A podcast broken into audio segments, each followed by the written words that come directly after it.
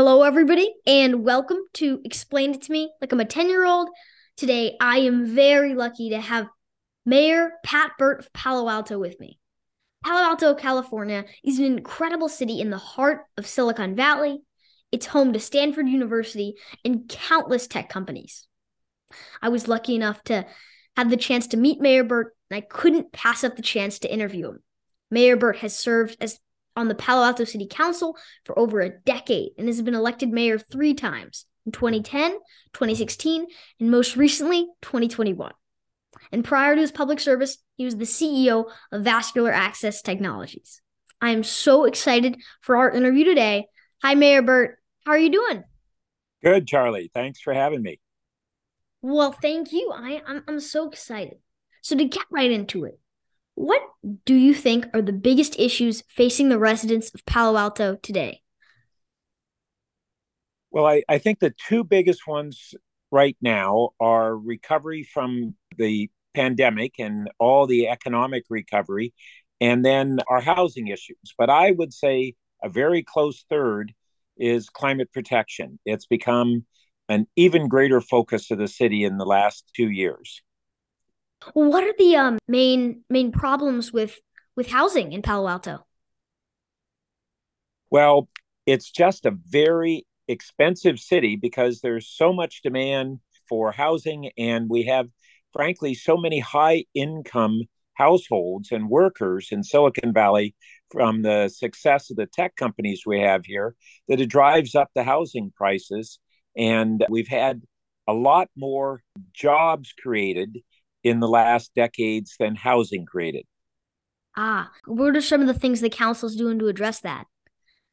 Well, we changed the zoning. We've increased the zoning so that people can or developers can build higher density housing. We really don't have land to build a lot more single family homes, almost no none of them.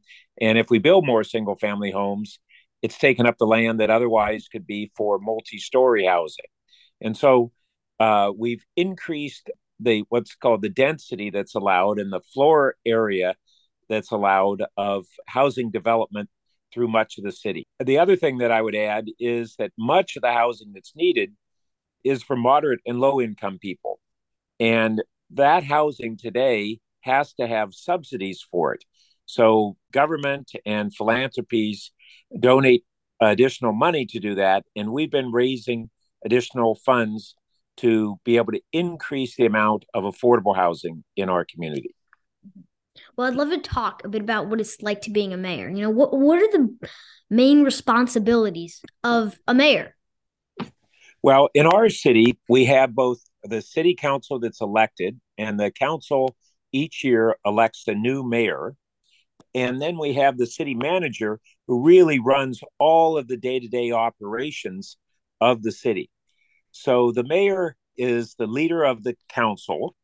And not only is responsible for managing the city council meetings, but for appointing council members to various critical committees because much of the work of the council is done in smaller committees and regional committees. And and then represents the mayor represents the city in a whole series of official functions Lastly, the community really looks to the mayor to be the voice of their elected representatives. And so the, the mayor is responsible for uh, being that voice and representing the other members of the council. What's the process of getting things done and, and passing legislation as a council? Well, there's really kind of two approaches.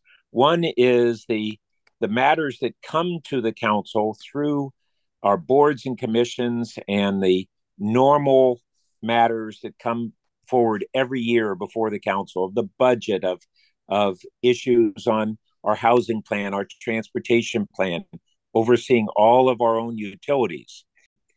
And then the other part is when council members want to initiate legislation they want to start essentially something like on the federal level, starting a bill. And we'll have colleagues' memos that are the way that we begin that process. And if a majority of the council says, yes, we want to pursue that more, then it begins a legislative process, which might mean that it goes to committees that the council appoints, like the Planning Commission or the Parks Commission or the Human Relations Commission. And then it returns to the council for the council to act on it. Mm-hmm. Well, I'd love to hear a bit about your story.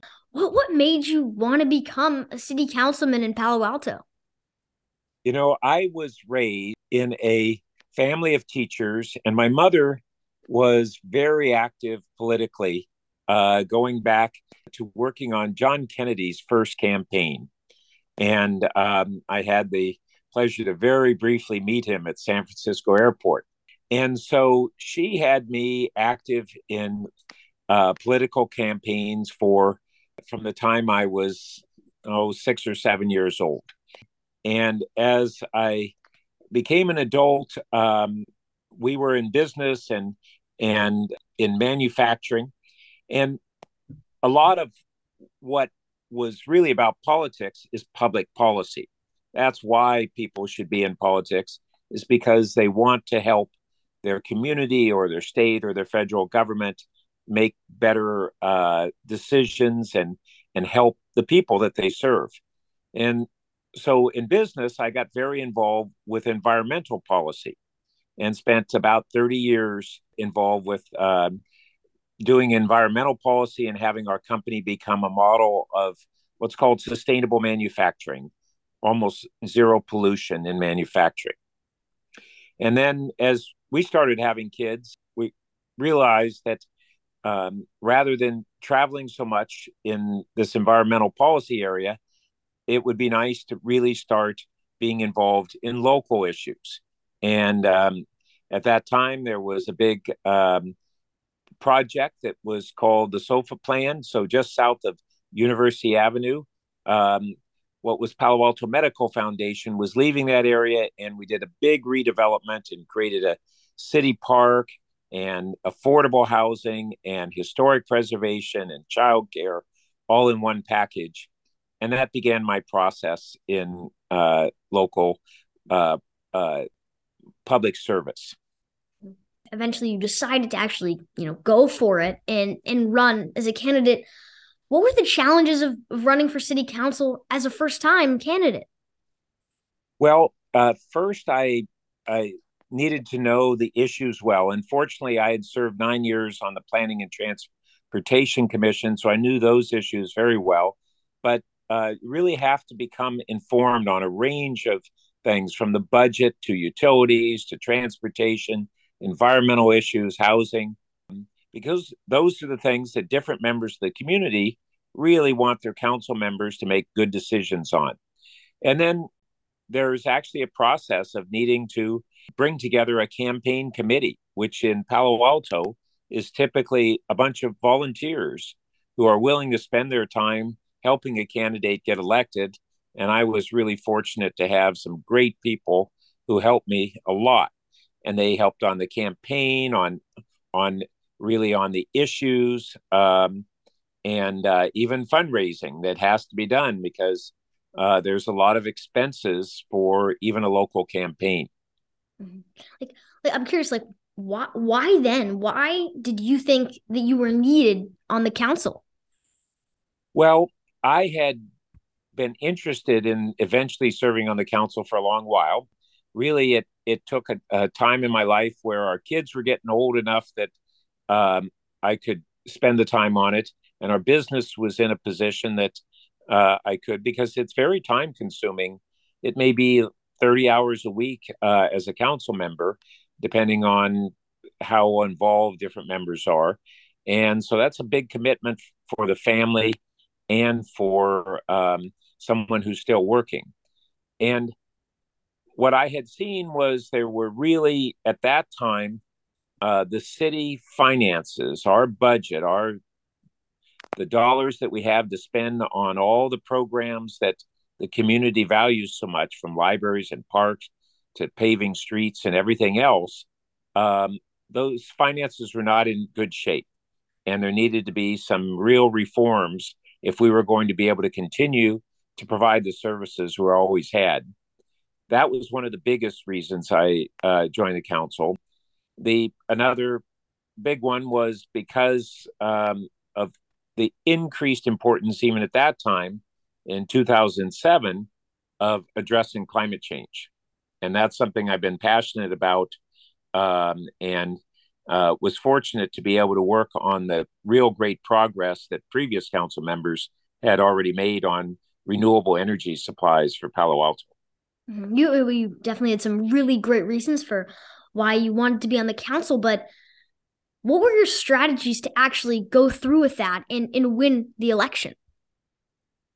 Well, part of it was the groundwork of actually having been active in the community before running for council. So, having enough people who were familiar with my work or knew me, uh, and particularly people who um, have real credibility with with the voters. Not everybody in the communities re- able to have the time or the interest to be real active in following all community affairs, but they generally know certain community leaders who they they uh, trust um, their opinions, and so it's important uh, to have the support and endorsements of a lot of community leaders because that's what people turn to, and and um, really a lot of the rest was preparation of of knowing the issues and being able to uh, explain your positions in a clear and complete way if the newspapers and the other candidates forums ask you the candidates important questions to really be able to answer them in a meaningful way so those were a lot of the things along with just a lot of uh, grassroots efforts of people who uh, help put out lawn signs and knock on doors and uh, help uh, create the the campaign literature that's needed. So having great supporters is really important. Oh yeah, uh, c- completely. And now I'd really love to get into to Palo Alto. You know, you've you've been on the council for a, a long time, and and you know, going forward, what's your vision for Palo Alto over the next decade?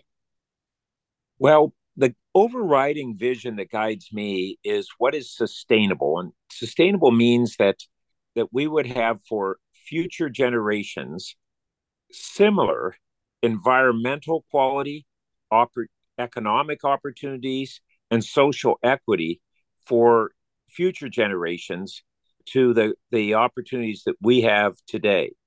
So then that becomes this complicated question of well, what does that mean exactly? And it's not something that is black and white that you can say well this is exactly what's sustainable and this isn't. It's really though a set of guiding principles where you look at issues and really ask yourselves well what will that mean in 10 and 20 years uh, if we if we say that we're going to have a massive amount of office growth well where are people going to live where will the traffic go? Where will the parks and libraries come from? How will we fund all those things? And so that's the, the set of guiding principles that that um, I use as a filter when trying to decide uh, what actions the city should take. Mm-hmm. Yeah, and, and let's talk about today and right right now. What what objectives and, and and projects are you and the council working on to work toward that vision of sustainability? Well, first is we're rebuilding our finances, and that's coming along well. We got hit very hard by the COVID pandemic and kind of all the economic shutdown that happened there. Uh, but we're just about at the point of rebuilding all of our services so libraries are open all the hours, so that we have the fire and the police departments that are fully staffed, and so that we can keep our parks maintained, and all the other things that go along with it. Second, on the housing, we've been really working to identify not only future housing sites for what's called market rate housing, which means it's charged at whatever the uh, the market will will pay for it, but how do we really uh, fund and create affordable housing for all the people who are uh, more modest income who work in the stores, who are teachers, who work for the city, uh, in our libraries and and in our electricity department and all the different areas, who are nurses and healthcare. And we have now a whole group of affordable housing projects that are in progress. And we're really enthused about that. The last part is on the environment. And as I think you know, I've been very active in Palo Alto's leading climate protection program. And so we have 100% renewable electricity.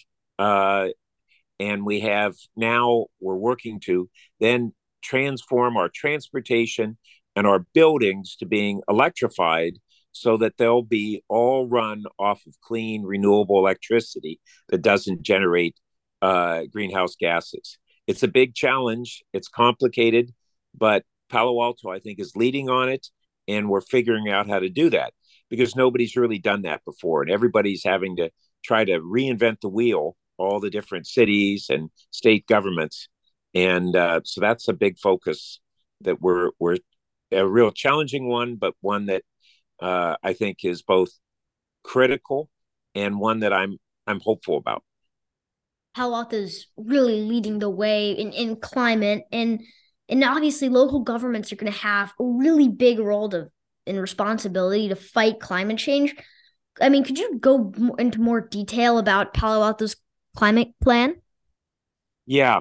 So, like you say, uh, cities can have a really important role because they can initiate or start new programs and do experiments and prove them out and then ramp them up uh, pretty quickly so that then the states and the federal government can use them as to copy or at least to use to be models for all these other cities that aren't as far along as Menlo Park or Palo Alto is. Um, and so, in our climate plan, as I, I mentioned, we own our own utilities, all our own electricity and uh, gas and water um, and wastewater. And so that lets us be kind of in control of our decisions. And a number of years ago, we started 20 years ago, started a program to make our electricity system have a higher percentage of re- what's called renewable electricity, which is uh, wind power and solar power and geothermal. And so we got ahead of the state on that and other cities, and we kept building off of that. And we did it in smart ways so the cost of our electricity is actually 40% below neighboring communities that rely on PG&E. And so we've had 100% carbon neutral electricity at 40% cheaper costs, which is a big achievement. And then the next big part of that, once we had that achieved in 2016, is how do we make our transportation, mostly our cars, be clean? And how do we have our buildings be clean uh, energy? Uh, because the buildings use a combination of electricity and natural gas. And what we need to do is transition, move away from natural gas in our heating and cooking to electricity. And that's the more complicated one we're struggling with right now. But we just launched a major program that is going to make it so that people can first change their hot water heaters to what are called heat pumps. They're really exciting. Uh, they're much more energy efficient. They're three times more energy efficient than normal electricity, and uh, and still they're more energy efficient than natural gas. And we think we can do that in a way that is going to be pretty easy on folks, and it won't cost them a lot of money to do it. And over the life of the unit, it'll actually save them money. Wow, wow, that's that's incredible. And and Palo Alto seems to be making a lot of progress in in really great, pretty unified shape, but we see a lot of polarization in national politics, a lot of disagreement. Where do you see in, in Palo Alto the most debate or controversy? Um, I think the most debate has been about uh, how much housing we could build and how much office space we should build. And uh, we've had different viewpoints where people, some people thought we should just build just unrestrained office and then try to build enough housing to keep up with that. There are other people in the community who really didn't want to see much change at all, didn't want new development of office or housing. then there are some of us who thought that um, we should concentrate on more housing and slow down the rate of office growth so those two things get back into better balance and that's where i stand is uh, supporting the housing growth particularly affordable housing and a, a slowdown of the office which we've already achieved over the last seven years um, but that's what's really divided our community to a great degree we've had people on those two extremes, and then a lot of people in the community who wanted a more balanced approach. And I think we're starting to get to more agreement, uh, and that's a good thing.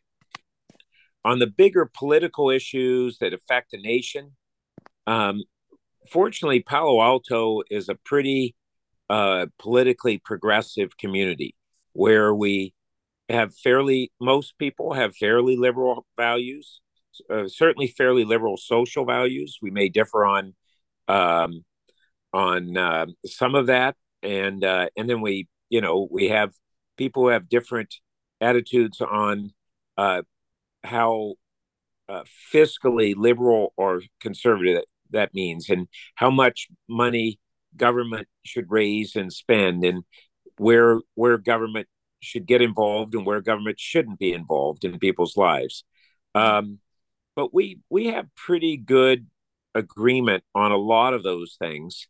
Um, and uh, and the next big challenge is convincing people that we can make the climate changes in ways that won't be harmful to them in the short term. It won't cost them a lot of money, and it'll it'll make their lives actually healthier and more pleasant while we achieve what we have to do, which is reverse global warming.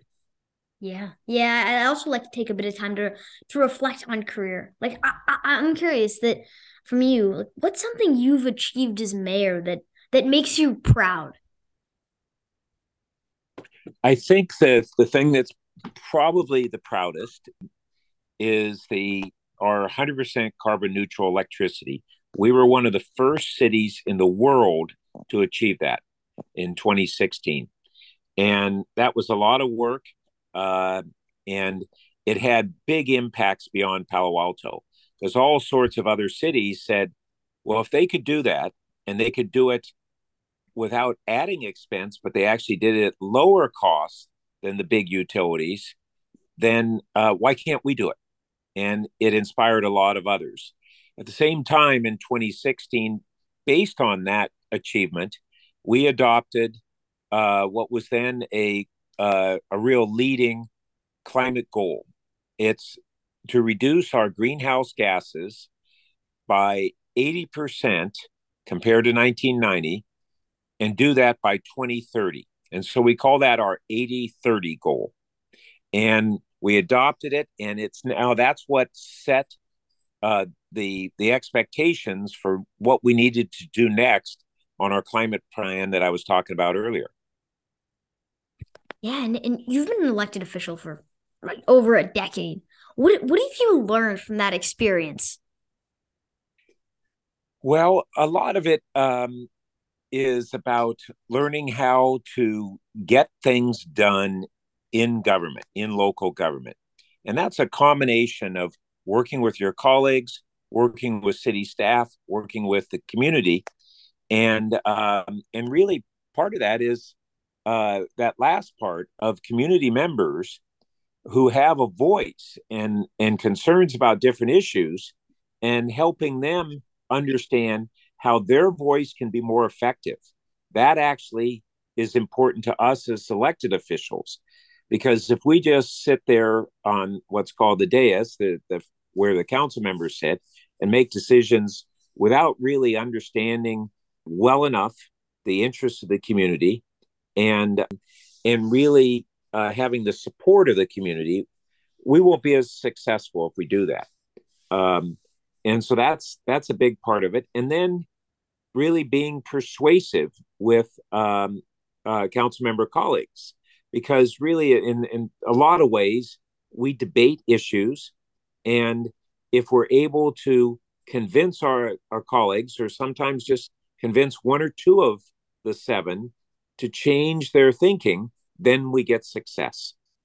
Yeah. Yeah, and and it's it's interesting. You've you've you've lived in Palo Alto for for a long time and you've you've you've served here too. What's your favorite part of living in Palo Alto?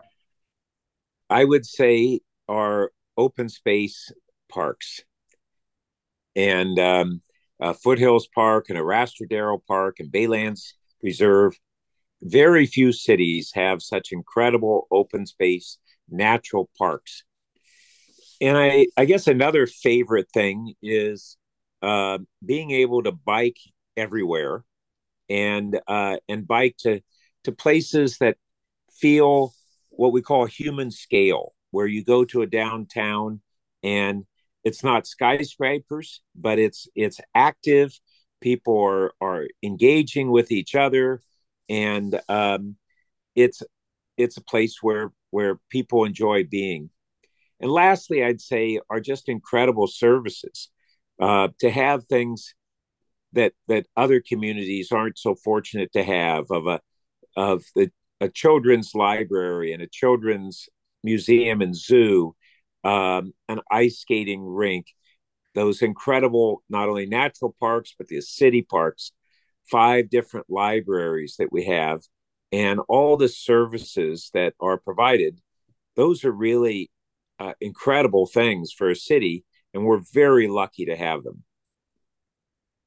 Mayor Burt, thank you so much for being here. My final question for you today is that when you leave Palo Alto politics, what do you want your legacy to be? I want to see our city on a path toward sustainability so that future generations are going to have an environment that is similar to what uh, was there in the past or better, that they'll continue to have uh, economic opportunities, and that we'll have good social equity, meaning everybody has equal opportunities and rights to basic needs being met of food and housing and medical care and transportation. So that's that's what I think is sustainable what we have to work hard to achieve and what I hope um, will be closer to when I leave office. Mayor Burt, thank you so much for being here. I really enjoyed talking to you and learning so much.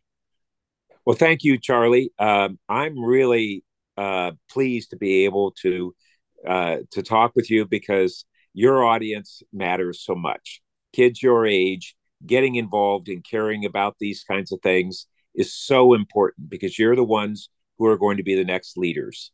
And I'm really uh, pleased that you're doing this podcast and that you invited me. Thank you.